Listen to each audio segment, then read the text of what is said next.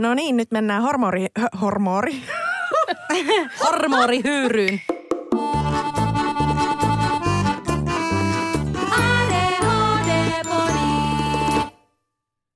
Meiltä on janottu jo pitkään jaksoa naisten ADHDsta ja erityisesti asiantuntijan näkökulmaa tähän. Ja kuulkaas, nyt se vihdoin tapahtuu! Meillä on nimittäin vieraana Marika Östman, joka on vastaamassa näihin kiperiin kysymyksiin. Selkeyden vuoksi tähän alkuun sanottakoon jälleen, että on hyvä tiedostaa, että naiseus on moniulotteinen käsite, jota voidaan tarkastella esimerkiksi identiteetin, sosiaalisen kontekstin tai biologian kautta. Me keskustellaan kyllä jaksossa myös sosiaalisesta ulottuvuudesta, mutta suurin osa jakson teemoista liittyy nimenomaan fysiologiseen puoleen, eli esimerkiksi hormonaalisiin asioihin.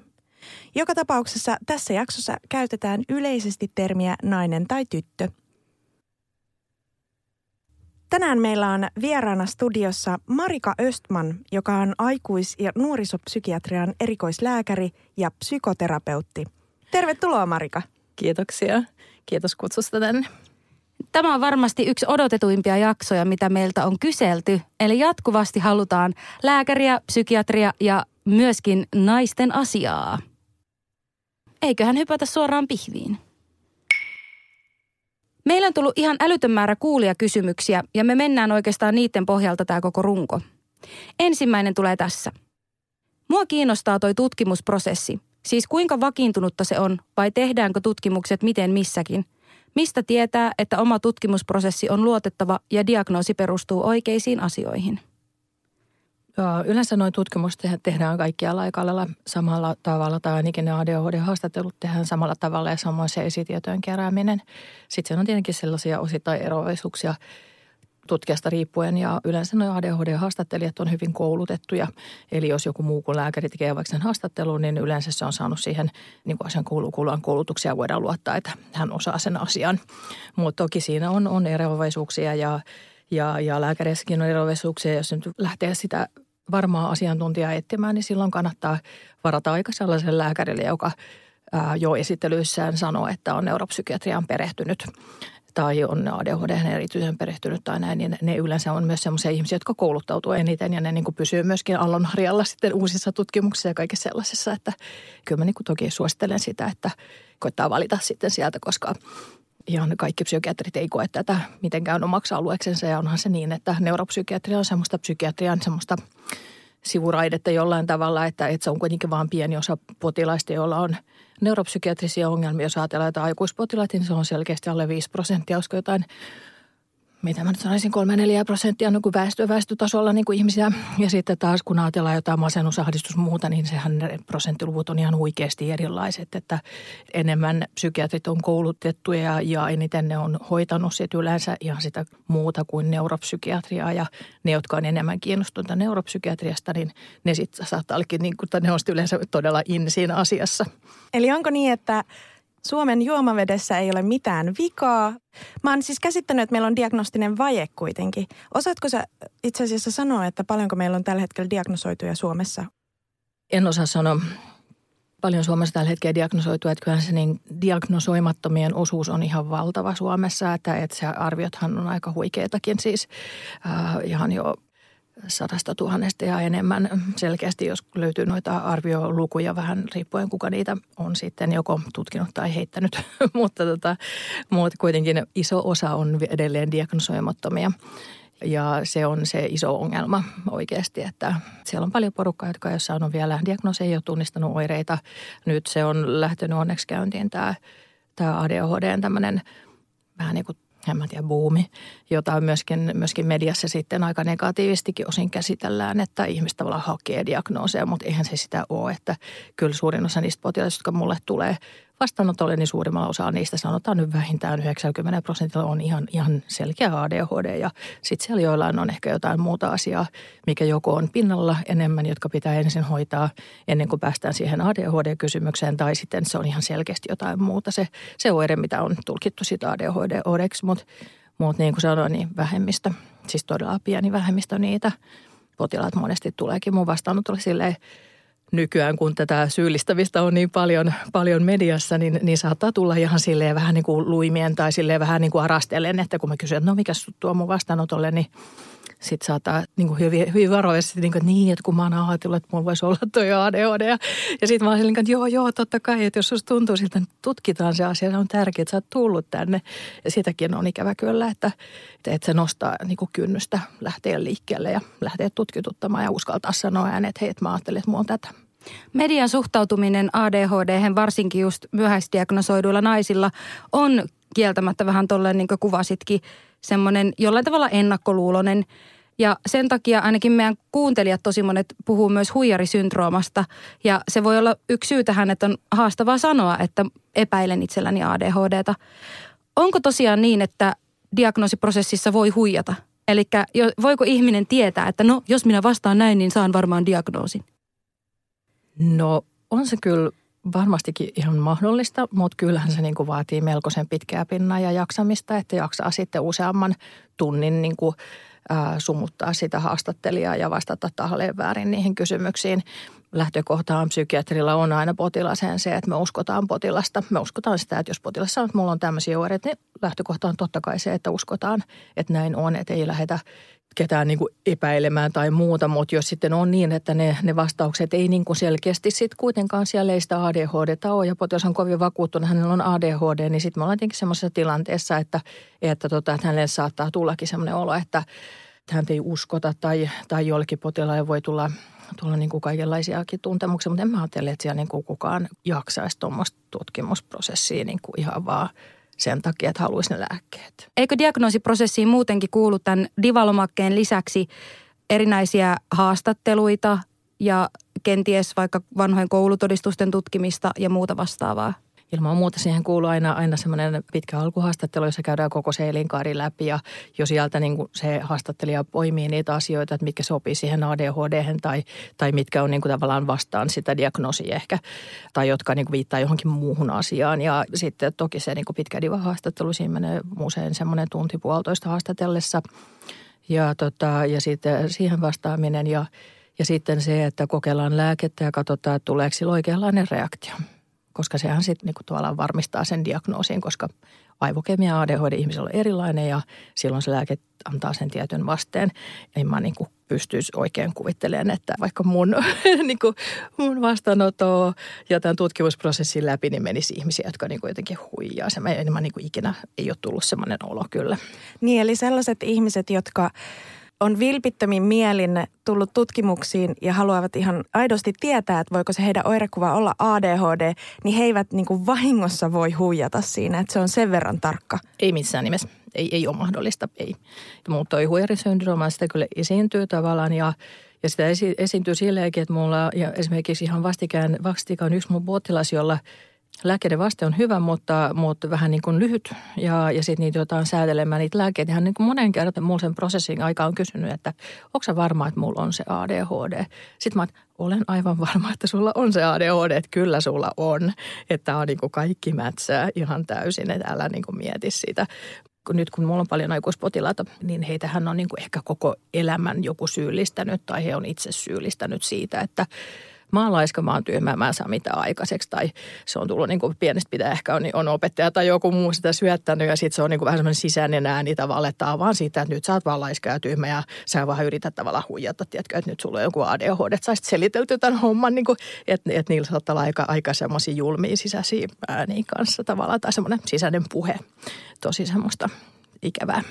Oletko ikinä joutunut poistamaan keneltäkään diagnoosia? Onko joku tullut vastaanotolla esimerkiksi sillä ajatuksella, että hän uskoo, että on saanut virheellisen diagnoosin lapsena ja kyse voisikin olla jostain muusta? Joo. Tota, toi ei ollut lapsuudessa, mitä mä oon joutunut poistamaan. Yleensä lapsuudessa aika iso kynnys, että ne saa ne diagnoosit.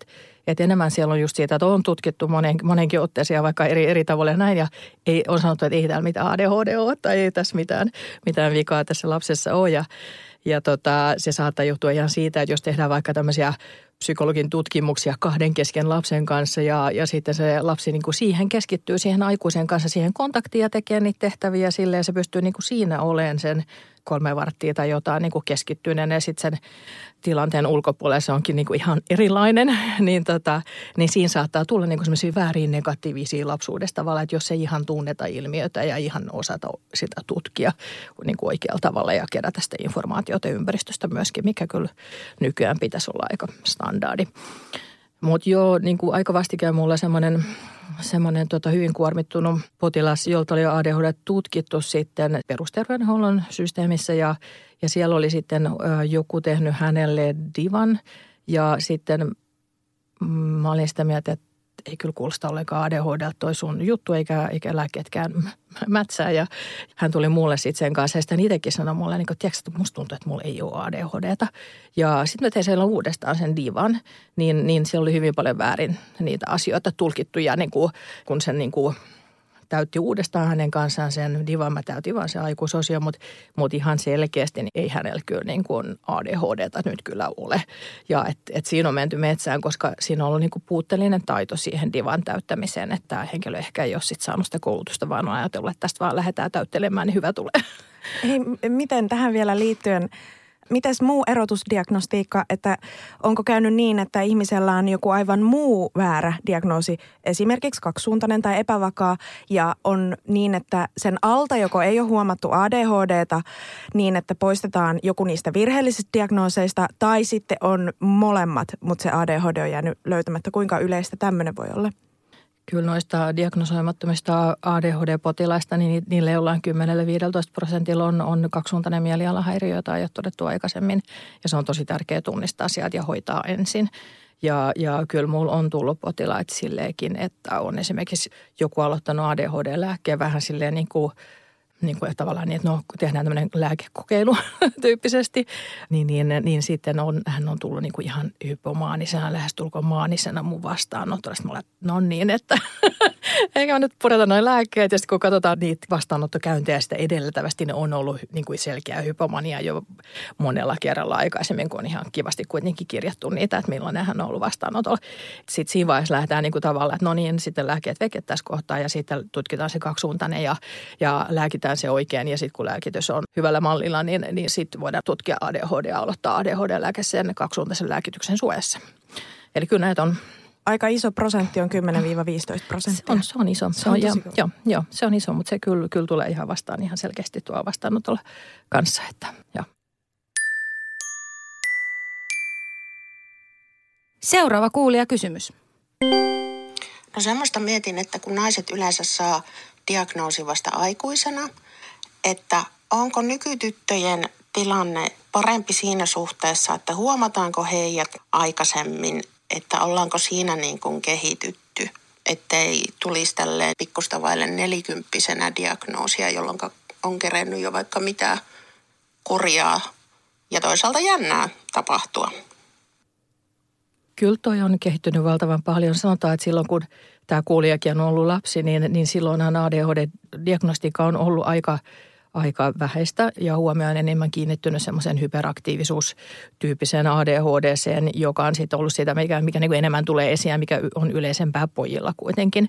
Ja sitten jos ajatellaan tätä ihan tarkkaamattomuushäiriötä, että koska on niin kuin ymmärretty, että on ADHD myöskin tämmöinen ihan oma alatyyppi, joka on tarkkaamattomuushäiriö. Itse asiassa sitä silloin vähän se ei ehkä ihan niin liitetty niin suoraan niin kuin alatyypiksi niin kuin nykyään, vaan se oli vähän niin kuin erillinen. Tämä on tämä ADHD ja sitten on tämä tarkkaamattomuushäiriö. Nykyään ajatellaan, että se on sitä kokonaispaketti ADHD ja sitten sen alla on tarkkaamattomuushäiriö ja yliaktiivisuus, impulsiivisuus ja ne on eri suuruksissa siellä mukana. Mukana potilaan oireistossa ja tämä tarkkaamattomuushäiriöhän tuli tuohon amerikkalaiseen diagnoosiin luetteloon, eli DSM vasta 80-luvulla. Eli vasta silloin silloin on tullut tämä tarkka määritelmä, että mikä on tarkkaamattomuushäiriö. Ennen kuin se on sitä niin kuin levinnyt kaikkialle muualle käyttöön ja yleensäkin ottaa semmoisen normaaliin käyttöön, että sitä yleisesti käytetään, yleisesti tiedetään näin, niin siinähän on mennyt siis vuosikymmeniä aikaa. Eli silloin kun kysyjä on ollut nuori, niin eipä sitä ole edes niin kuin kukaan oikein osannut epäilyä, vaikka sitä niin kuin ehkä tiedossa on vähän ollut jossain, jossain päin maailmaa, että, että tämän, tämän tyyppistäkin on, niin nykyään tiedostetaan hyvin tämä ja ny, nykyään tiedostetaan hyvin, että se on erityisesti tytöille tyypillistä ja tytöt yleensä on niin kuin tämän, niin kuin tytöllä se ADHD usein ilmenee eri, eri muodossa. Toki voi olla samanlainen kuin pojilkin, mutta ja pojilkin voi olla tämä pelkkää tarkkaamattomuutta, mutta, mutta kyllä se niin kuin tietoisuus on ja osaaminen ja, ja se niin kuin tavallaan se – että yhteiskunnan tasollakin tiedetään tästä, opettajat tietää ja muut tietää ja vanhemmat tietää ja näin, niin onhan se niin kuin vasta aika, aika niin kuin semmoista uutta jollain tavalla, että, että oikeasti tiedetään ja oikeasti osataan poimia. Kyllä mä edelleen sitä mieltä, että liian vähän poimitaan ADHDta sekä lapsilta että nuorilta. Erityisesti mä toivoisin, että jossain tuolla keskiasteen tasolla niin viimeistään pitäisi saada ne kiinni, koska siellä alkaa tulla niitä tämmöisiä koulupudokkaita ja sellaisia, joilla se alkaa takkuun siinä kohtaa, kun mennään lukioon ja isoja kokonaisuuksia tai että ollaan ammattikoulussa ja sitten hommat ei sujukkaan ja sitten ehkä jää koulu monen kertaan kesken ja on, on kaikkea hankaluutta elämässä elämässä ja hirveän tärkeä juttu, tärkeys saada aikaisin kiinni kaikki nämä muodot, koska on tämä ihan merkittävä ongelma. Meidän yhteiskunnassa niin paljon näitä ihmisiä. Joo, keittiöpsykologin näkökulmasta voisi päätellä, että tämä johtuu osittain siitä, että kun se on aikaisemmin nähty nimenomaan hyperaktiivisena poikana, niin varmaan tutkimukset on myös tehty lähinnä pojille ja miehille, jonka takia naisten oirekuva on ollut paljon tuntemattomampi. Ja nyt niin kuin sanoit, se on koko ajan lisääntynyt tämä tietoisuus, joten on ehkä myös – tutkimustietoa enemmän ja sitä kautta ehkä saa aikaisemmin myös niitä tyttöjä ja nuoria naisia kiinni diagnoosista niin sanotusti. Joo, näin se on. Ja, tota, ja, ja kyllä se niin tutkimustietokin on ihan, ihan valtavasti niin viimeiseen vuosikymmenten, mutta, mutta sitten jo, jotenkin toi, että kuka sen tunnistaa ja ohjaa tämän lapsen sitten jonnekin tutkimuksiin, niin sehän on, täytyy olla siis, se täytyy olla opettaja, se täytyy olla äiti, se täytyy olla isä, lähinnä noi tyypit tai joku, jos nyt kuraattori tai joku muu. Idea on siinä, että se tietoisuuden leviäminen sinne niin kuin kaikille ihmisille, jotka niiden lasten kanssa on tekemisissä, on tosi tärkeää, koska eihän ne, kyllähän ne lääkärit on varmasti osannut niitä poimia aikaisemminkin ja osaisi poimia, mutta ei ne koskaan tuu niiden luokse. Niin onhan se nyt fakta, että jos se on sitä enemmän tarkkaamattomuuspainotteista ADHDta, niin eihän se ole sosiaalisesti yhtä raskas ei. Tai niin kuin semmoinen, että, että niin kuin oikeasti, että ei se ole mikään ihme, että mut on diagnosoitu ajoissa, koska se on sosiaalisesti ollut semmoinen haittaava tekijä myös muille kuin mulle itselleni. Niin silloinhan se on paljon helpompi opettajankin pongata, että nyt tämä tyyppi häiritsee muita. Mutta se, että jos mulla on päänsisäinen kaos, niin eihän se näy muualle, jolloin sitä paljon vähemmän ehkä keskittyy sellaisiin yksilöihin. Onko niin, että ihmiset erityisesti naiset hakevat turhaan ADHD-diagnoosia? Naiset monta kertaa, niin nehän, nehän alkaa uupua siinä, siinä vaiheessa viimeistään alkaa kuormittua liikaa, kun tulee tämmöiset ruuhkavuodet ja pitäisi pystyä pitämään kaikki langat käsissä ja sitten se kodin tuki on jo poissa, mikä on ollut siellä aikaisemmin ja sitten ollaan muutettu omille ja näin. Ja, ja sitten siinä aika merkittävä juttu on se, että aika paljon näillä naisilla, joilla on tarkkaamattomuushäiriöitä, niin niiden vanhemmat eivät sitä tunnista. Eli sitten jos me haastattelen vanhempaa tai he haastattelee vanhempaa, mä en suinkaan aina vanhempaa haastattele vähän niin kuin valikoiden joskus, jos tarvii lisää niin kuin jotenkin saada sitä tietoa, mutta, mutta monta kertaa vanhemmat sanoo näille, että miksi sä meet jonnekin ADHD-tutkimuksia, ethän sulla koskaan ollut mitään, sä oot ihan normaali lapsi, ja hiljainen ja kiltti lapsi on ollut aina. Tiedätkö, kaikki on mennyt ihan hyvin. Mutta sehän on se just se probleema, että tällaiset lapset, niin koska ne on niin kuin rauhallisia, hiljaisia, ne on omissa maailmassa paljon ja näin, niin ne ei ole niin kuin hankalia opettajille, ne on hankalia vanhemmille, ei kelleen. Toki sitten siinä vaiheessa, varsinkin jos koulu alkaa takkuumaan, niin sittenhän niin pitäisi jonkun vähän alkaa heräillä, että hetkinen, että, että vastaako tämä koulun menestys ollenkaan tämän lapsen älykkyystasoa esimerkiksi.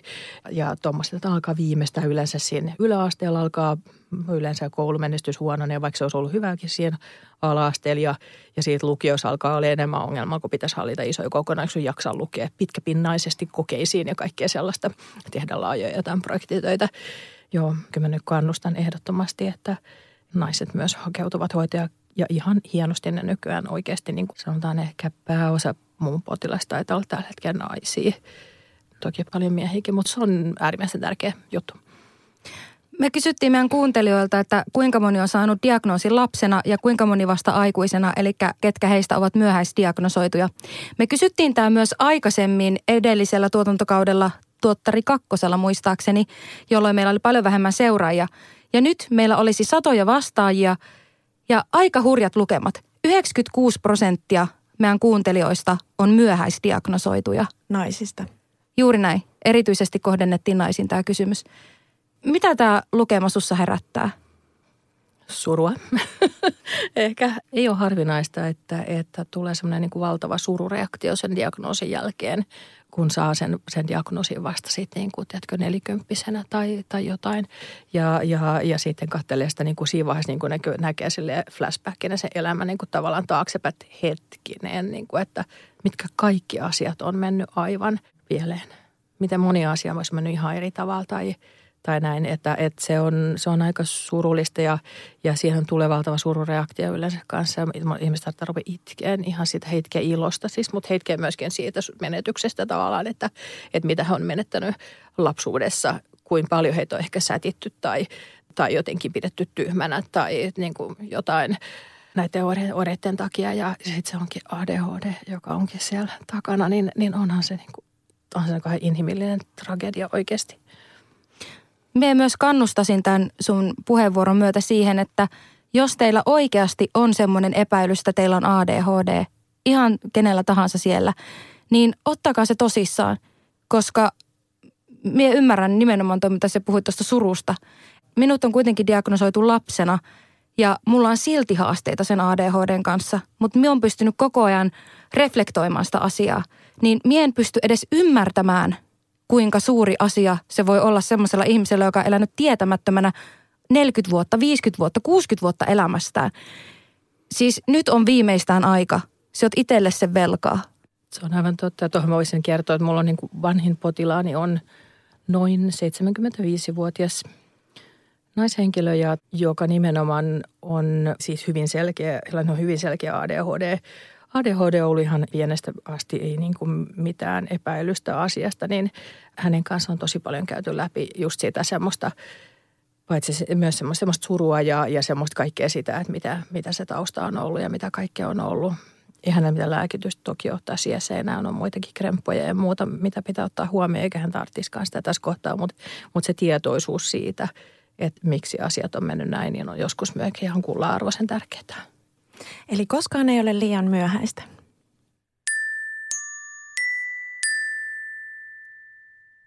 Miten perfektionismi ja vaativa persoonallisuushäiriö näkyy esimerkiksi sun asiakkailla tai naisilla suhteessa ADHDseen?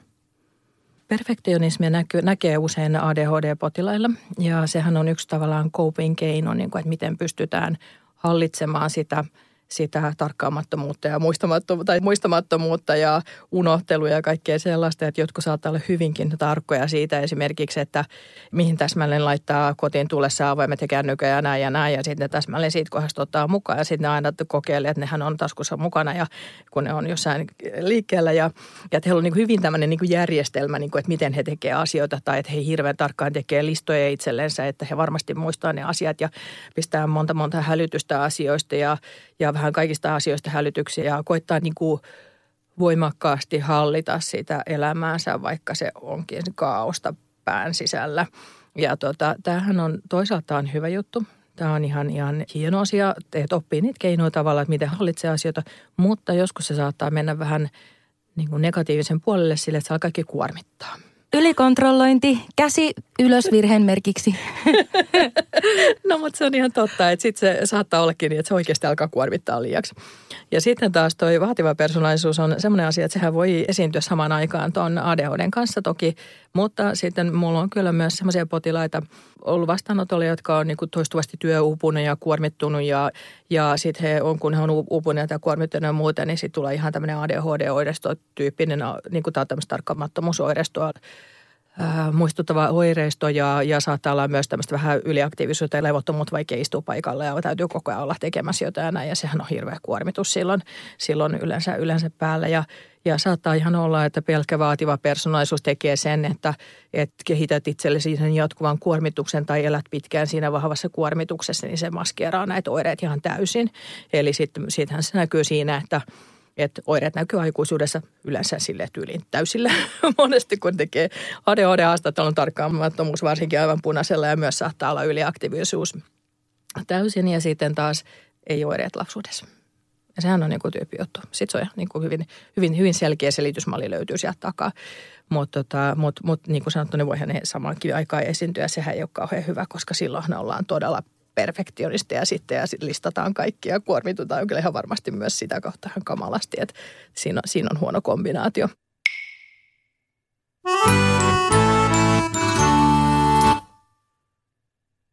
Entä sitten ADT? Siitä puhutaan myös nykypäivänä tosi paljon, erityisesti myöhäisdiagnosoinnin yhteydessä.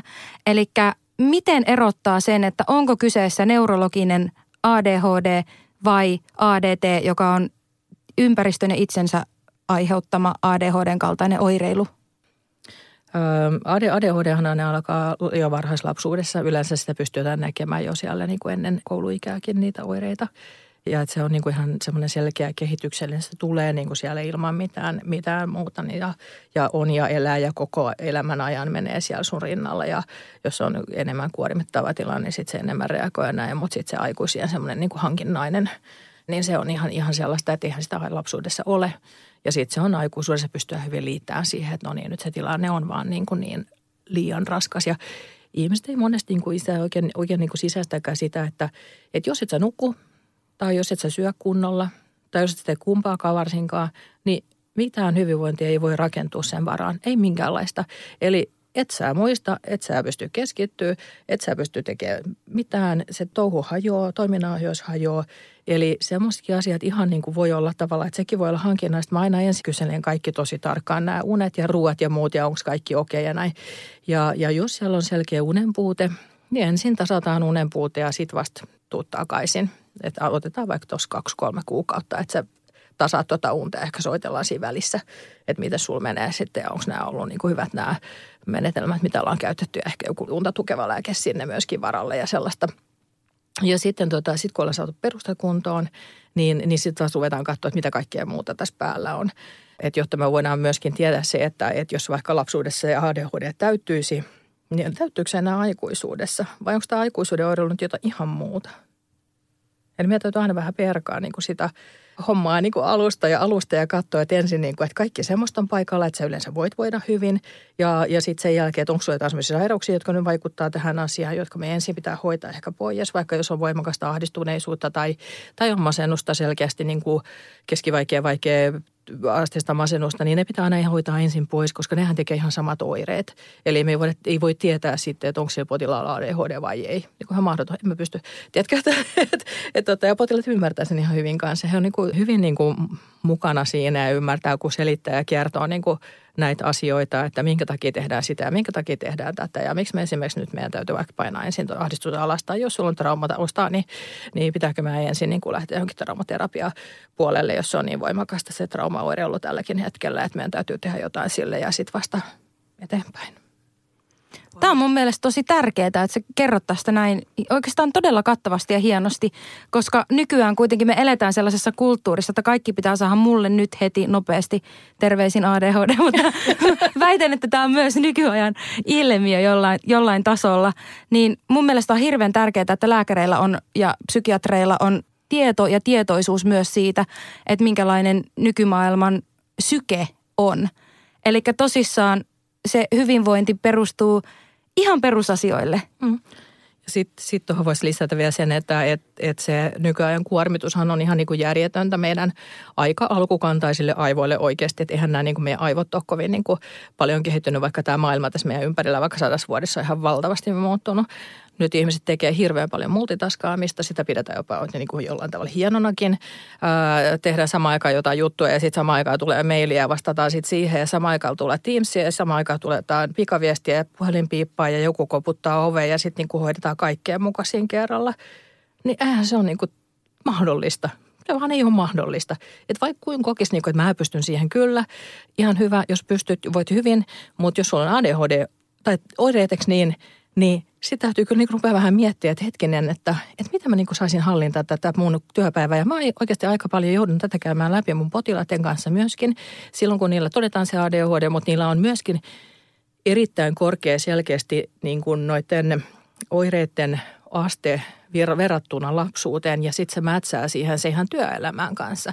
Eli ihan valtavat tarkkaavaisuushäiriöt aikuisena kuitenkin lapsuudessa pienemmät – pienemmät selkeästi ja, ja niin kuin tavallaan, että nähdään, että, että ei ne niin kuin sitten, että, että mutta kun nyt kun mä oon tässä työpaikassa, niin huu, tiedätkö, että sitten on ihan hirveät, hir, niin kuin, että nyt mä en enää pysty tähän, kun mä oon nyt tässä tehtävästä tai jotain muuta. Niin, niin sitten mä kyllä opetan niin ihan niin kuin silleen, niin kuin, että nyt rupeat sitten kalenteroimaan ja nyt rupeat tekemään sellaisia, että mitkä asiat pitää tehdä tänään, mitkä huomenna, mitkä ensi viikolla, mitkä ensi kuussa. Laitelet suoraan kaikki työtehtävät silleen ja sitten katon myöskin, että tarvii tehdä priimasti, tarvii tehdä hyvin, tarvii vaan jotenkin tehdä ei tarvitse oikeastaan tehdä mitenkään, kun en tee, niin ne niin kuitenkin sitten häipyy tuonne takalle, mitä oikeasti tapahtuu, tapahtuu myöskin. Ää, niin, niin jotenkin semmoinen niin kuin sen, sen hektisen työelämän palottelu ja sitten myöskin se, että tossa mä teen paperitöitä, tossa mä hoidan noin noi puhelut, tossa mä, mä tota, katon mun sähköpostia vastaan niihin ja tossa kohtaa, että et kalentoroi kaikki päivät ja muut niin kuin säätää niin paljon kuin pystyy, niin siitä, koska sitten sä saat sen hallinnan tunteen, kaikki ei tulvi joka suunnasta ja sitten sä pystyt oikeasti keskittyä siihen yhteen asiaan ja pistää siihen sen keskittymisen. Koska jos siihen soppaan heittää siitä ADHD-lääkkeet peliin, niin hän ei niin kuin ihan hirveästi välttämättä auta mitään.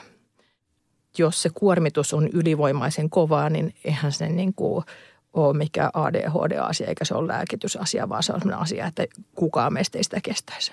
Me yritän kanssa aina muistuttaa siitä, että jos sulla on ADHDn kaltaista oireilua, oli sulla sitä neurologisesti tai ei, niin se on jollain tavalla hälyttävä merkki ja siihen on puututtava. Ja toiminnanohjaus on siihen erinomainen ratkaisu. Mennään ihan niihin perusasioiden äärelle. Hormonaalinen kierto, ADHD ja lääkitys. Siinäpä vasta pulma todella moni meidän kuulijoista ja ihan itsekin tämän kokeneena, niin olen huomannut sellaisen ilmiön, että PMS ja erityisesti kuukautisten aikaa, niin lääke ei tehoa. Mistä tämä voi johtua? Onko tätä tutkittu? Joo, on. tota, tota, juu, on, on, on, tutkittu noita, noita asioita ja, ja kyllähän niin kuin hormoneista erityisesti estrogeni on merkityksellinen silloin, kun ajatellaan dopamiinia, joka on meidän aivoissa se, mikä ADHD-ihmisille yleensä on matalalla tasolla. Ja sitten jos estrogeeni alkaa laskeen, eli mitä tapahtuu siinä ennen sitä kuukautisten tulemista, niin siinä alkaa estrogeenipitoisuus olemaan vähäisempi, niin dopamiini myöskin laskee. Ja, ja sitten se aiheuttaa sen, että, että tulee niitä oireita. Kaikillahan näitä ei tuu se, että kuinka paljon hormonikierto vaikuttaa ADHD-oireisiin tai yleensä ottaen hormonikierto vaikuttaa ihmisten vointiin, niin on hirveän yksilöllistä. Siihen vaikuttaa se, että siis ihan oma niin kuin biologia siihen vaikuttaa se, että, että millaiset sun sosiaaliset suhteet ja, ja yleensä ottaen sun niin kuin henkinen hyvinvointi on ja minkälainen sun fyysinen hyvinvointi on ja, ja millainen sun ravitsemustila on ja millainen sun unitilanne on ja onko sä urheilu paljon vai et ole urheilu, koska urheilu on aina hyväksi. Ja nämä vaikuttaa ihan valtavasti siihen, että, että saako sä yleensä niitä oireita, koska sitten jos ajatellaan niin, että sulla on paljon oireita, ää, niin kuin PMS-oireita, niin sitten kannattaisi juuri sitä ennen kuin ne alkaa ne oireet, niin, niin ryhdistäytyä unen suhteen, ruoan suhteen ja harrastaa pitkäkestoista liikuntaa muun muassa. Ja ne voi oikeasti vähän auttaa. Ja yleensä ADHD-ihmiselle muutenkin suositellaan liikuntaa. Sehän on lääke ADHD. Se on semmoinen niin oma oma tapa niin kuin auttaa niitä ADHD-oireita, mitä näkee just niillä lapsilla, jotka vilistää ympärinsä. Tuolla on niin kuin hirveätä vahtia ja kiipeilee joka paikka ja muuta. Niin- Halleluja! Niin, niin se on semmoista tavallaan, semmoista myös tavallaan hoitamista samalla kuin, että se toki on sitä ylivilkkoutta, mutta mut, mut joo. Ja tota, eli, eli tämmöinen niin elintapojen korjaaminen monesti niin helppaa myöskin sitä asiaa, mutta on tuo ihan totta ja kyllä ei tuota voi, voi niin kuin mitenkään väheksyä ja, ja, ja hankala siinä on se ainoastaan, että se on niin kuin hyvin, hyvin yksilöllistä ja, ja saattaa myöskin riippua ihan olosuhteista ja kaikista muista asioista. Onko niin, että jos joku, jolla käy siten, että se lääke ei tehoa samalla tavalla, tai siis teho laskee kuukautisten aikaan, niin pystyykö sitä lääkitysannosta yksilöimään myös, että voiko lääkärin, lääkäriltä kysyä, että nostetaanko silloin vaikka annosta? Joo. Kyllä siihen voi, voi ilman muuta, että, että itse ei pidä mitään lähteä ruuvailemaan niitä lääkkeitä siinä kohtaa, mutta lääkärin kanssa yhteistyössä niin, niin kun läpi se, että, että milloin niitä oireita alkaa tulla, mikä on se sun, sun niin kuin tavallaan se sun oma ADHD-sykli suhteessa sun hormonalliseen sykliin ja, ja, ja sitten ehkä niin kuin sinne päivää ennen tai sinä päivänä niin alkaa jo nostaa vähän sitä lääkettä. Toinen vaihtoehto on se, että, että hakeutuu kynekologille, jos ne vaivat on kauhean vaikeita ja, ja sitten esimerkiksi hakee sieltä semmoisen hormonitoimintaa tasaavan e-pillerin tai millipillerin tai siis jonkun hormonitoimintaa tasaavan lääkityksen.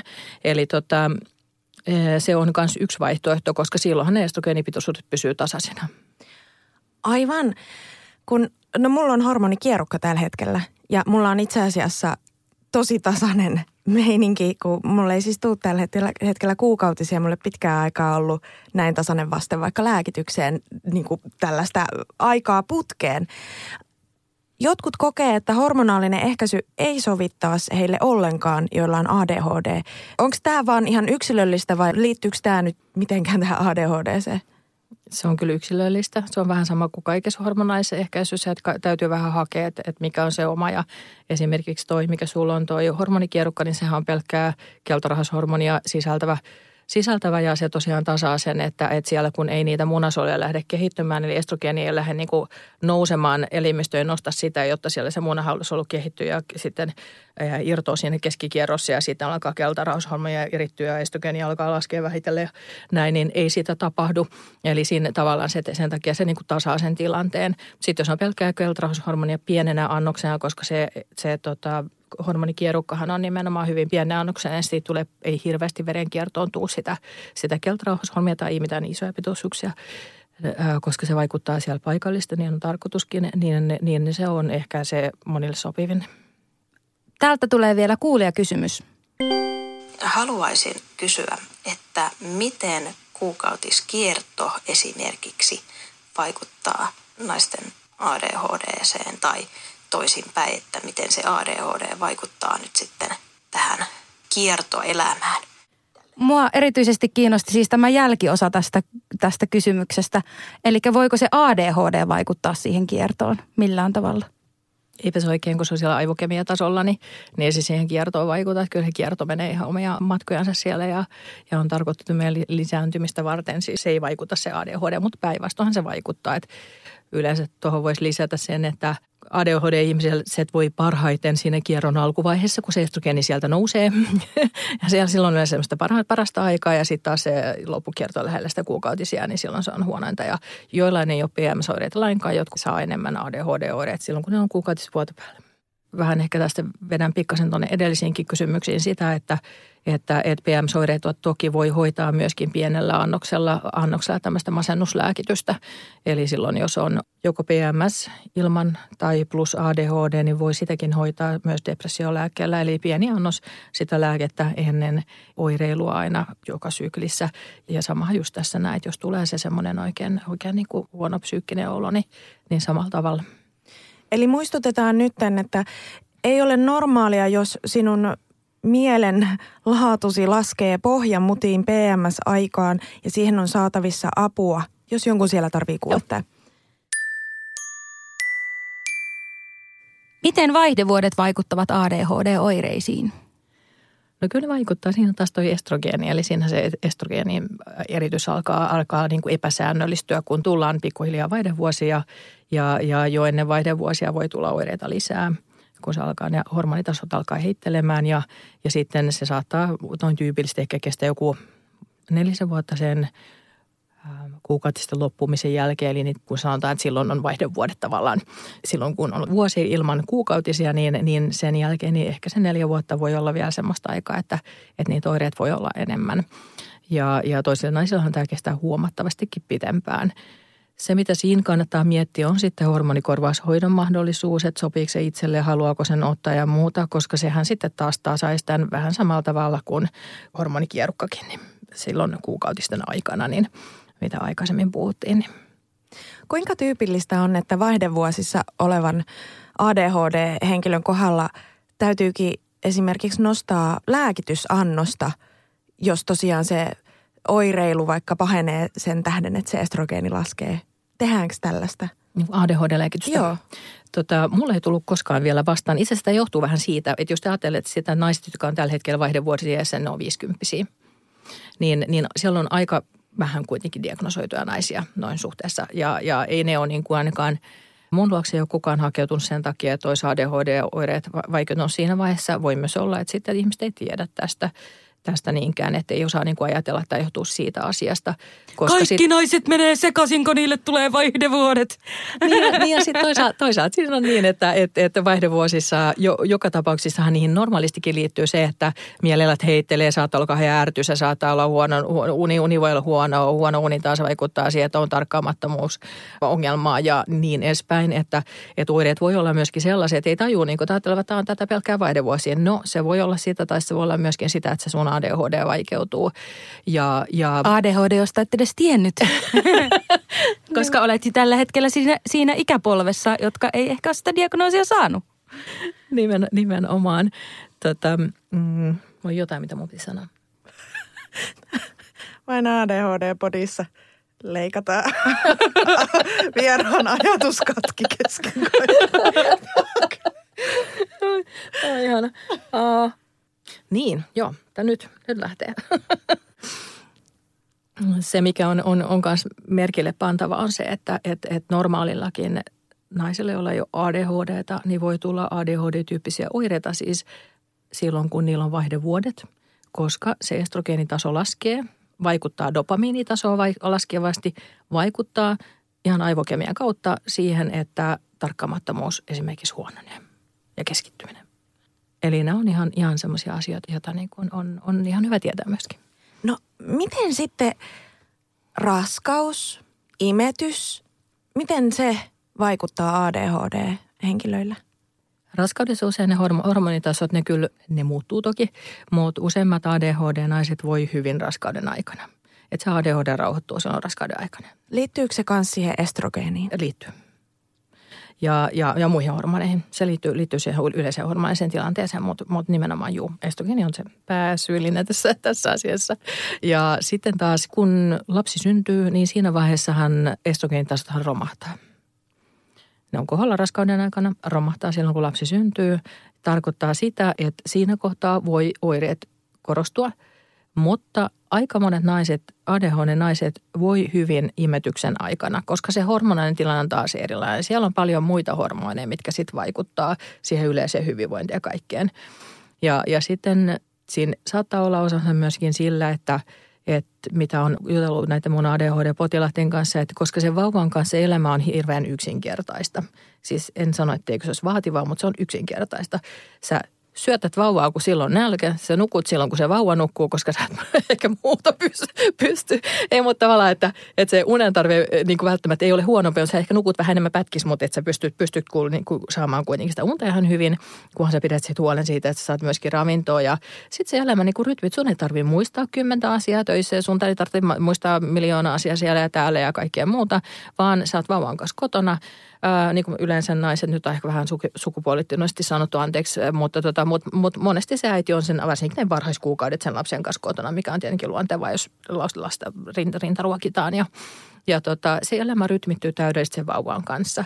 Ja se on silloin niin kuin yksinkertaista ja helppoa. Ja, ja tota, vaikka se voi olla, olla tosiaan raskasta, mutta yleensä se vointi on ihan hyvä silloin. Ja itse asiassa monet sanoo sitäkin, että, että myös se aika, kun on pienten lasten kanssa kotona, jos on pienten lasten kanssa kotona, niin sekin on aika niin kuin selkeää ja yksinkertaista, koska se, se niin kuin lapset herää, niin, niin sitten näin, näin, näin, ja sitten tuossa noin, noin, ja sitten tuossa on päiväunet, ja tuossa ne syö, ja tuossa tota, ja sitten mennään tuonne ulos jonnekin puistoon, ja sitten näin, ja näin, ja näin, ja sitten nukkumaan illalle, ja sitten taas sama ralli jatkuu päivästä toiseen.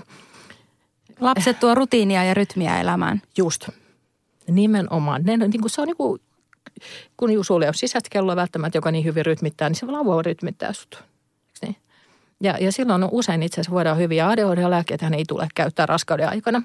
Se on, se on varsin harvoin, kun niitä, niitä niin kuin ajatellaan, että on, on niin kuin aiheellista käyttää tai on ihan niin, että aika harvoin on perusteltua, että, että ADHD-lääkettä käyttäisi raskauden aikana ja jos sitä käyttää niin, tai haluaisi käyttää, niin silloin täytyy aina neuvotella lääkärin kanssa siitä, jotta sitten pystytään tarvittaessa tekemään seurantoja ja muita. Ja, ja yleensä että se on, niin kuin, on selkeästi ohjelmoitu asia. Päteekö se myös imetysvaiheeseen? Imetysvaiheessa ei saa käyttää lainkaan ADHD-lääkkeet, ne menee äidin maitoon. Eli se on sellainen aika, jolloin sitten ei ole, ei ole mahdollista edes kellekään. Että sitten jos on pakko käyttää ADHD-lääkkeitä, niin, niin sitten täytyy tehdä muita ratkaisuja siinä kohtaa. No niin. Millaisia ja. ne syyt voi olla, jos jonkun kanssa päädytään siihen, että raskausaikana kuitenkin käytetään lääkitystä? Mulla on ollut yksi sellainen potilas, minkä muistan todella monen vuoden takaa. Ja hänellä oli pieniä lapsia ja elämänhallinta aivan valtavan hankalaa, mahdotonta. Ää, siis todella, todella, todella vaikeat oireet. Ja sitten kuitenkin piti pystyä sitä, sitä muuta elämää pyörittämään myöskin siinä. Siinä niin, tota, niin silloin, silloin päädyttiin siihen, että hän käytti sitä ADHD-lääkettä raskan aikana, että se oli niin kuin järkevämpää, jotta hän pystyi saamaan niin kuin sen yleensä ottaen sen kaiken elämän toimimaan siinä. Mites muuten tutkimusprosessi? Että jos henkilö on sattumalta raskaana ähm, ja tai imettää, niin voidaanko ADHDta silloin tutkia? Voidaan, ilman muuta voidaan. Jos on ihan hyvävointinen äiti ja kaikkia haukea, niin kyllä voidaan. Mutta silloin täytyy vaan olla niin, että ne oireet on ollut myös aikaisemmin, koska siinähän tulee paljon niitä hormonaalisia muutoksia ja kaikki, jotka vaikuttaa sitten taas siihen kaikkeen. Niin, niin täytyy aina vaan katsoa, että kaikki on, kaikki on ok ja kyllä voidaan tutkia. Tämä on ehkä ihan hyvä, koska mä tiedän tapauksia, joissa tutkimukset on pistetty paussille raskauden ja imetyksen ajaksi. Eli se on viivästyttänyt pisimmillä ihan niin kuin melkein pari vuotta mm. joidenkin tutkimuksia. Niin tämä on ehkä hyvä niiden kuulla siellä, jotka... Joo, mä en, mä en pidä tätä mitenkään esteenä ja, ja, ja toki tämä on niin kuin oman lääkärin kanssa aina, aina sovittava juttu, juttu mutta, tota, mutta en, en millään tavalla. Mutta sitten se vaan, että sitten sit mä aina vaan sanoin, että tervetuloa takaisin, kun imetys on loppunut ja, ja sitten me aloitetaan lääke. Mitkä ne syyt sitten on siihen, että ADHD-lääkitystä ei voi käyttää raskaana ollessa? Sen takia, että, että niissä tutkimuksissa, mitä, mitä on, on noista ää, amfetamiinin käytöstä raskausaikana, niin, niin siellä on jonkin verran epämuodostumia sitten sen niin kuin todetaan, jotka liittyy tähän. Ja sittenhän siinä on semmoinen juttu, että eihän me pystytä tekemään semmoisia tutkimuksia, että, että kuinka paljon sitä käytetään. Että jos käyttää jotain niin kuin ADHD-lääkitystä, niin joka on kuitenkin pienempi ja tasaisempi lääkitys ja muuta, versus sitten se, että mistä aika paljon tuota dataa tulee sitten niin kuin muun tyyppisestä käytöstä, niin, niin tota, koska ne, nehän on aina massadataa, ne on niin harvinaisia kuitenkin, niin kuin ei, ei ole niin, kuin niin yleistä, niin, niin, tota, niin silloin, silloin tota, ei voida tehdä semmoisia tutkimuksia, äh, että äiti, äidit on raskaana ja sitten me annetaan niille vähän ADHD-lääkkeet, katsotaan kuin käy. Että ei, ei se, Et, epäeettinen prosessi. Hiukan. No entä vielä semmoinen, olen kuullut, että baby blues olisi yleisempää naisille, joilla on ADHD heti synnytyksen jälkeen. Pitääkö tämä väite paikkansa? Joo, siis ihan olisi aika luonnollistakin, että näin on, että, että koska se hormonitaso silloin, se estrogenitasohan romahtaa, romahtaa siinä, siinä synnytyksen aikana, tai siis synnytyksen jälkeen heti, niin, niin, tota, niin se vaikuttaa, vaikuttaa sitten masennukseen myöskin. Ja, ja sitten se, jos sulla on ADHD-taustaa, niin, niin tiedetään, että, että sä oot myöskin vähän alttiimpi sitten raskauden jälkeiselle masennukselle. Nuoret ja yleensä pariutuu keskenään. Siitä on ihan hyvää dataa. Oikeasti? Siitä on oikeasti dataa. Ai ja mitkä? mitkä neurotyypilliset neuro, ihmiset? epätyypilliset. Neuroepätyypilliset ihmiset yleensä. Siis, mutta se on niinku siellä, että samanlaiset lapset leikkii parhaiten toista kanssa. Niin. Hirveän moni semmoinen, jolla diagnosoina autismi, niin kun ne kertoo niiden vaikka vaimosta, niin mä oon silleen, kannattaisi ehkä hakeutua kanssa tutkimuksiin.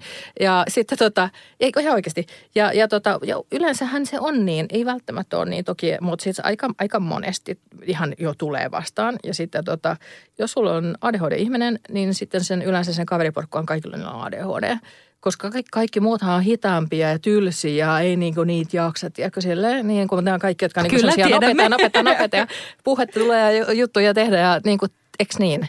Niin, niin se on ihan luonnollista, niin kuin, että, että semmoista ihmisiä, jotka on nopeita tai semmoisia tietynlaisia, eikö, niin, niin ne niin kuin pariutuu kesken, ne niin kuin viehättyy toisistansa. Ja sitten sama nämä autismin kirja, tämä on, tämä on iso data, tämä on iso data, tämä on ihan, ihan, ihan tosi validi. Ei tämä siis varmaan ketään yllätä ainakaan meistä. tämä oli kiinnostava. Vaikka mä en siis tiennyt, että tämä on tutkittu, että on voitu todentaa, niin siksi mä oon niin... Ja sitten autismin kirjo, ADHD tai muu neurokirjo Kuinka ja missä kohtaa ADHD ja autismin kirjo esimerkiksi nyt sitten naisilla esiintyy yhdessä? Onko siinä jotain sellaista punaista lankaa vai? Siis joo, on siinä, on siinä sellainen, sellainen, tota, sellainen että, että jos sulla on autismikirjohäiriö, niin sulla on todennäköisyys, että sulla on myöskin, myöskin ADHD, niin se on jotain semmoista 40 pinnan jopa paljon suurempia lukuja. E, eli, eli se on niin kuin ihan selkeä. Jokaisella, jolla on autismikirjohäiriö, pitää aina katsoa, että onko siellä myös ADHD. Se kuuluu ihan prosessiin tai se kuuluu semmoisen hyvään hoitokäytäntöön tai ainakin järkevän hoitokäytäntöön. Jos sulla on, on taas ADHD, niin siellä noin 10 prosentilla on, on tota autismikirja. Eli se on myös semmoinen, mikä pitää aina sieltä kalastaa.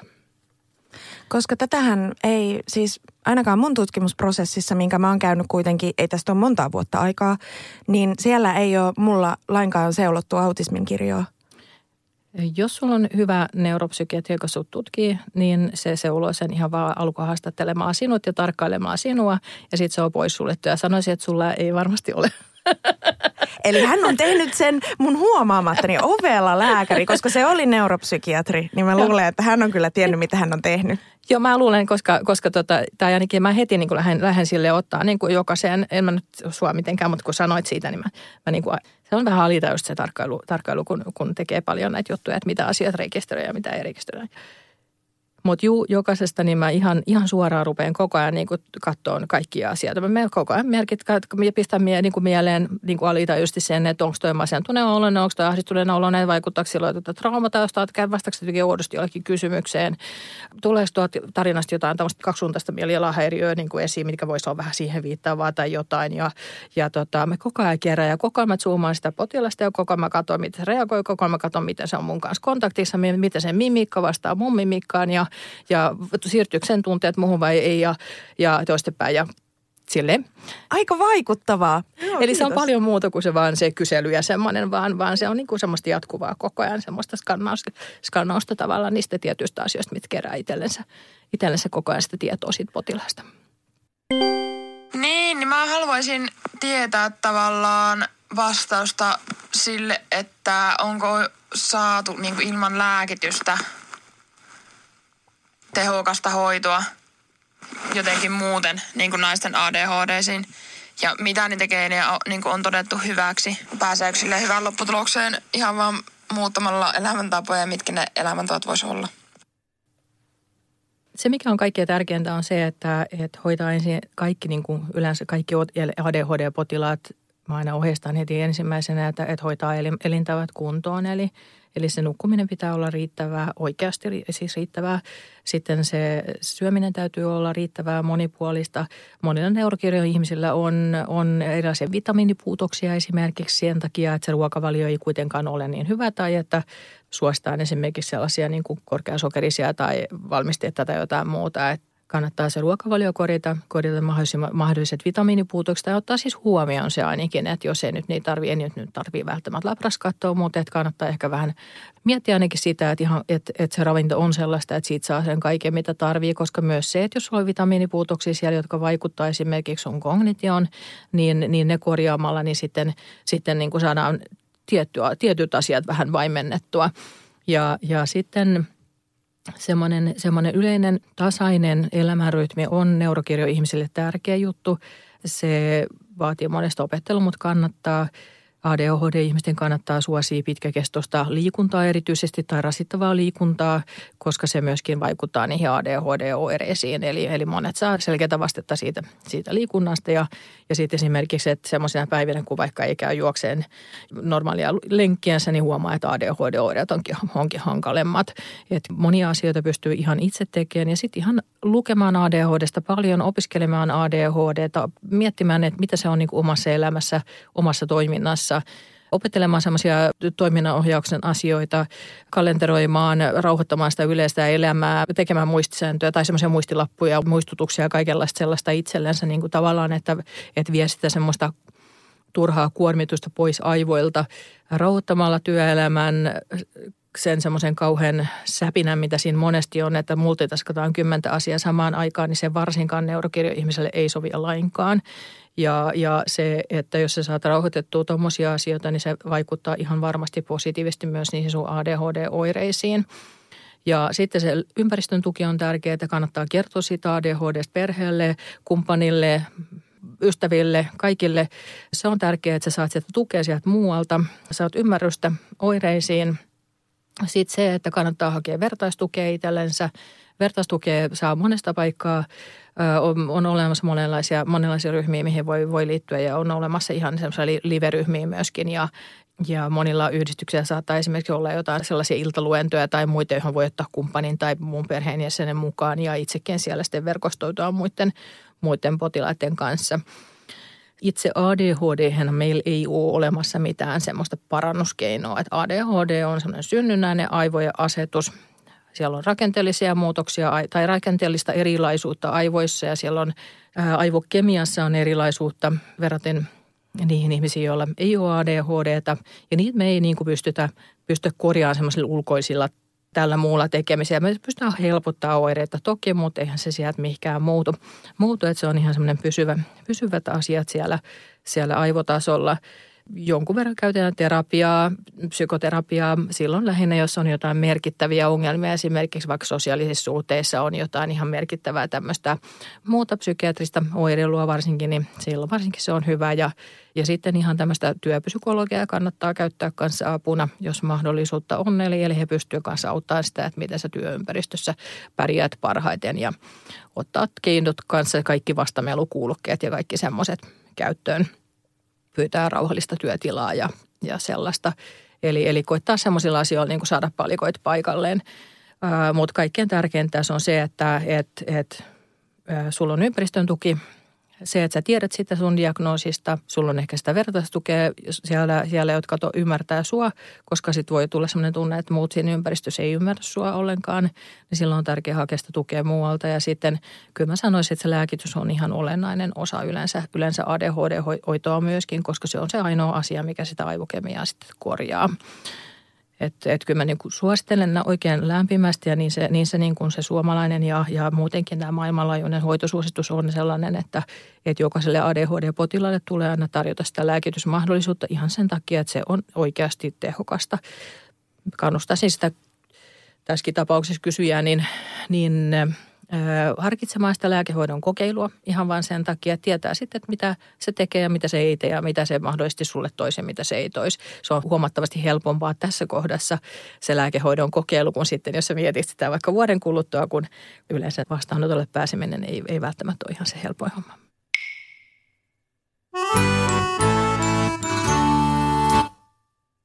Lääkityksestä sellainen kysymys, että miten kun jotkut ei löydä millään sopivaa lääkettä. Että on kokeiltu ehkä jo viisi eri valmistetta läpi. Niin, niin mitä sitten? Sitten noin edellä mainitut keinot. Että on olemassa semmoisia potilaita, hyvin pieni osa, mitä mä oikein heittäisin vaikka omalla vastaanotolla, niin olisiko nyt, ei ole viittä sadasta, jotka ei saa hyvää vastetta ja hyvää siedettävyyttä lääkeen kanssa – mutta se, se vaatii monenlaista. Sitten siinä voi olla myös semmoista, että siellä saattaa olla, jos vaikka lääke ei tunnu tehovan kunnolla, että siellä onkin se, että sitä liikaa sitä muuta kognitiivista kuormitusta ja oletetaan, että pystytään, pystytäänkin elämään sitä normaalia, hirvittävän hektistä ruuhkavuosielämää täysillä ja sitten ADHD-lääkkeet tekee kaiken, kaiken, kaiken paremmaksi, niin, niin siinä on myös tämmöisiä asioita tavallaan, että mitä me halutaan siitä, mitkä on lähtökohdat, mitä me oletetaan, että se lääke tekee ja, ja onko se ongelma se lääkkeen teho vai onko se ongelma siellä haittavaikutukset ja mitä sitten tehdäänkään. Että, että joskus se vaatii paljon niin kuin kokeiluja, mutta usein taas aika hyvinkin ne saadaan asiat hoitumaan, mutta kyllä sitten joku potilas aina on semmoinen, jonka kanssa – päädytään siihen, että parempi, että ei jatketa lääkkeellä tai lääkkeen etsimistä, että jos on, on tullut vaikka hankalia sivuoireita. Minä haluaisin kannustaa sellaisia henkilöitä, jotka on jollain tavalla lääkevastaisia tai ei halua kokeilla sitä siinä alkuvaiheessa, niin mitä jos nimenomaan testaat sitä lääkettä sillä tavalla, että et ajattele, että se on pitkäaikainen ratkaisu välttämättä, vaan ota huomioon myös se, että jos se edistää sun toimintakykyä merkittävästi, niin silloin sulla on aika opetella niitä toiminnanohjauksen taitoja. Eli otat ne ensin haltuun, jotta sie pystyt muuttamaan sitä sun elämän tyyliä ja elämän rytmiä. Että sä saat sinne esimerkiksi sinne unen, ravinnon ja liikunnan hyvään tasapainoon. Sie opit, että miten sun kannattaa kalenteroida, minkälaista työtä sun kannattaa tehdä ja näin poispäin. Sulla on sen jälkeen paljon helpompi lähteä toteuttamaan tätä elämää lääkkeettömänä ihmisenä. Ja just näin. Ja, ja sitten se, että aivothan meillä muovautuu jatkuvasti. Nehän ei ole mitkään stabiilit, no meidän aikuistenkaan aivot, vaan sitten kun lääkkeen kanssa opitaan uusia toimintamalleja, tehdään paljon toistoja, asiat alkaa sujuun paremmin, niin sitten jonain päivänä voi ollakin, että lääke ei ole tarpeellinen ollenkaan. Esimerkiksi jos ihminen käyttää sitä lääkettä vaikka vuoden niin kuin aika yhtäjaksoisesti, ää, niin aina mä suosittelen sitä, että aina kerran vuodessa pitää pienen paussin, saada feedbackia, että miksi mä sitä lääkettä käytän ja tarvitsen sitä vielä. Eli voi olla myöskin niin, että tulee semmoinen rauhallinen elämänvaihe ja saat riittävän kauan aikaa niin kuin saanut sitä aivollista harjoitusta, että no niin, että tälleen se, tälleen se homma toimii parhaiten, niin, tota, niin, niin se voikin olla, että sitten sua jonain päivänä koet, että okei, tämä oli tässä. Tuohon lääkeasioihin niin voisin kertoa semmoisen yhden pienen mun potilasta esimerkin. Nuori nainen on ihan valtavan vaikea tota ADHD-oireisto ja ja hän oli sitä mieltä, että ei kyllä ihmisten lääkettä, että ei, ei, ei, että ei se ole yhtään häntä, että ei hän, ei ei. Ja sitten sanoin, no koita nyt kuitenkin. Ja juteltiin siinä ja mietittiin, että onko se negatiivisia puolia, mitä haittapuolia, mitä hyviä puolia. Itse asiassa siinä on vähän niin, että se ei mitään ota, jos ei annakaan. No edullisia ne perus ADH-lääkkeet. Se voit heti lopettaa, jos tuntuu, että ei. Että ei se ole mikään kuukausitilaus. Eikö niin? koska, koska tahansa se voit niinku lopettaa se, jos alkaa tuntua, että tämä ei ole mun juttu. Eikö niin? Mutta sä voit niinku koittaa. Miksi se voi koittaa? Voi koittaa monta asiaa. No, tämä mun potilaani sitten vähän epäilevästi, niin mä vähän, vähän niin kuin mulla oli sellainen olokin, että no niin, että nyt mä vähän niin kuin ylipuhuin sen tähän asiaan, että – mutta koitan nyt kuitenkin. Että et, juu, että no juu, no jos hän koittaa. Ja sitten hän tuli mun vastaanotossa, hän kertoi, hitsi, että et tiedä, että et aikaisemmin kun hän pyöräili halki Turun keskustan, niin hän se niin kuin siellä ohjastangossa rystyiset valkoisen kiinni pitää, niin, niin koitti selvitä hengessä, kun suihkii sitä ja suihkii tätä ja suihkii tota ja tonne ja tonne ja sitten kaikkea tapahtuu siinä koko ajan ympärillä ja sitten yrittää vaan niin jotenkin päästä sen läpi sen keskustan. Sitten hän on, tämä on lääkkeet, niin hän vaan niin kuin polki siellä ihan rauhallisena ja ihan selkeä oli, että toi tulee tuolta ja toi tosta, no ja tota pitää varoja tonne. Ja no, tämä on ihan käsittämätöntä. Onhan se niin kuin iso vaikutus niillä lääkkeillä silloin, kun ne toimii, toimii tosi hyvin. Niin, ja jos on varsinkin mitä isommat oireet, niin sitä enemmän kyllä, kyllä suosittelen niin kokeilemaan niitä. Että et, et sitten ainakin niin kuin saa sen tuntua, että täältä tuntuu niistä kaikista muista. Mä luulen, että se on normaali, että kaikki sinko, ajatukset sinko ja kaikki, kaikki vilisee. Ihan kuriositeetista, kuinka iso osa sun asiakkaista tai potilaista naisista on korkeakoulutettuja? Paljon. Erittäin paljon. Mulla on tosi paljon siis ihan, siis mitä tahansa, lääkäreitä, juristeja, vaikka mitä. Ja tota, johtavissa asemissa olevia naisia, todella hyvissä asemissa olevia ihmisiä, todella pitkälle koulutettuja. He on yleensä aika vaativia, monet niistä kanssa. Ja sille on niin kuin pystynyt niin kuin jotenkin tässä näin niin kuin menee, menee eteenpäin ja siitä on hyvin älykkäitä. Eli se älykkyys on kompensoinut hirveästi niitä ADHD-oireita. Koulussa on mennyt hyviä ja kaikkea muuta, mutta tarina on just siitä, että en ole koskaan lukenut ikinä mitään tehnytkään. Ja olen tunnellut kuunnellut nyt vähän niin puolella korvaa, niin se on niin kuin tieto sujahtanut sisään ja, ja että niin kuin tosi, tosi semmoisella nopealla lukemisella niin saanut sen asian itsellensä ja sillä selvä. Ja, ja tota, on näitä ja, ja kyllähän ne niin kuin kärsii myös paljon, että et, et heillä saattaa olla silleen esimerkiksi, että työ on vaikka sellaista, että siihen täytyy keskittyä todella paljon siihen hetkeen, mitä sä teet. Ja sitten he käyttää hirveästi semmoisia kaikkia muistijuttuja ja kaiken maailman juttuja siinä. Ja sitten se niinku äkkiä se asia, sitten se pitää niinku saada niinku mielellään mahdollisimman nopeasti pois alta ja sitten taas eteenpäin. Ja sitten taas seuraava asia, mistä ne taas niinku zoomataan kauheasti ja, ja, ja sitten eteenpäin. Ja, ja tämmöiset ihmiset tyypillisesti niin tekee siis töitä aivan liikaa. Heidän työaikansa ei riitä heille, vaikka se riittää muille esimerkiksi, koska sitten siihen kuitenkin menee enemmän aikaa ja sitten siihen tehtävästä toiseen vaihtamiseen ja vaikka sitten on jotain kirjallisia töitä päivän lopuksi, niin sitten se ei ehkä sujukaan ollenkaan, ollenkaan niin hyvin se homma. homma mutta, tota, mutta juu, on paljon. Ei se niin pois sulle millään tavalla, että, että jos on, on ollut niin kuin hyvä koulumenestys tai että on, on joku niin kuin hyvä koulutus saavutettu, niin se ei sitä pois sulje. Meille on tulossa esikoinen heinäkuussa ja molemmilla vanhemmilla on ADHD ja olen miettinyt, kun se on kuitenkin aika pitkälti varmaan periytyvä tai onkin. Ei toki ole siis mitenkään sanottu, että se periytyisi, mutta se, että onko jotain, mitä kannattaisi ehkä sitten huomioida jo vauva- tai pikkulapsivaiheessa tai että onko jotain, miten niinku miten ehkä sitten lisätä jaksamistaan, jos on kuitenkin aika todennäköistä, että lapsi mahdollisesti perii nämä huikeat ominaisuudet tämän diagnoosin myötä. Mm, niin kuin kaikkien lasten kanssa, niin, niin, niin tämmöisten ADHD-lasten kanssa niin äärimmäisen tärkeää se, että se kasvatus on johdonmukaista ja asetetaan selkeät, mutta turvalliset rajat ja pidetään huolta siitä lapsen vuorokausrytmistä. Heti kun se alkaa se tavan rytmittyä sen ympäristön mukaan, sen vuorokausrytmi vauvanahan se menee, menee omia aikojensa, mutta, mutta sen jälkeen niin pidetään huolta siitä, että se lapsi saa riittävästi unta, se syö riittävästi, syö riittävän usein. Myöskin seurataan siitä, että ei siellä ole niin joku verensokerivaihtelut on, on, on aina hankalia. Eli saattaa tehdä enemmän sitä impulsiivista ja ärtyisyyttä, että erityisesti tällaisilla lapsilla pitää vähän seurata ehkä tarkemmin tai kannattaa seurata tarkemmin. Ja jos lapsi on vilkas niin, niin, ja huomaa sen, että hänellä on kova liikkumisen tarve, niin tällaista lastahan kannattaa todellakin sitten liikuttaa. Yksi potilas esimerkiksi mulla sanoi sitä, että, että kesällä kun he oli mökillä ja sitten tota, lapsi oli aamu varhaisella ja hyvinkin virkeänä ja pomppi ylös alas, kun hän täynnä energiaa. Vanhemmat millä jaksanut siinä kohtaa, niin hän aina käski juosta mökin ympäri, mökin ympäri ja sitten hän otti kelloaikaa, sekuntikelloaikaa ja sitten, sitten niin oli vielä, vielä vähän kovempaa. Ja, ja sitten tämä pieni lapsi sai silleen kivan, niin kuin se ei ollut niin kuin mitään, mitään mitään ikävä sille lapselle, vaan se oli erittäin mukava sille lapselle. Ja se oli vaan niin kuin hyvä keino, että millä hän sai niin kuin siinä kohdassa niin kuin purkaa sitä hirveätä energiaboostia, mikä hänellä oli sille lapsella ilman, että, että vanhemmat tarvitsi nyt siinä kohtaa tehdä. Tällaisia kannattaa mitä hyvänsä keksiä, mikä vaan itselle sopii, että missä se lapsi saa purkaa sitä energiaa. Ja, ja tota, koska se liikkuminen on hyvä ja liike on lääke myös ADHD-lapselle niin kuin aikuisellekin, että, että se, on, se on myös tosi tosi tärkeää se, että saa lapsi ADHD vai ei, niin jos toisella vanhemmista on ADHD, niin se periytyvyys on suurin piirtein silleen, että, jo, että jos on kolme lasta, niin yhdellä heistä on todennäköisesti ADHD, mutta tottahan toki se voi mennä sitten erikin tavalla ja sitten varsinkin kun teet on kaksi, sitten se todennäköisyys voi ollakin ihan toki eri luokkaa. Onko sillä merkitystä, että periytyykö se isän vai äidin puolelta? Ei.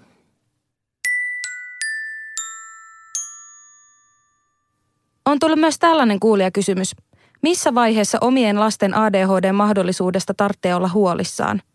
Erityisesti tämä kysymys minua henkilökohtaisesti kutkuttaa nyt sen takia, kun vaikkapa tämän äskeisen kysymyksen ja sen vastauksen perusteella, niin aloin miettimään, että jos lapsi elää sellaisessa ympäristössä, jossa molemmilla vanhemmilla ADHD, niin voiko se sen käyttäytyminen heijastella myös tätä vanhempien käyttäytymistä, eli tavallaan sitä ADHDta.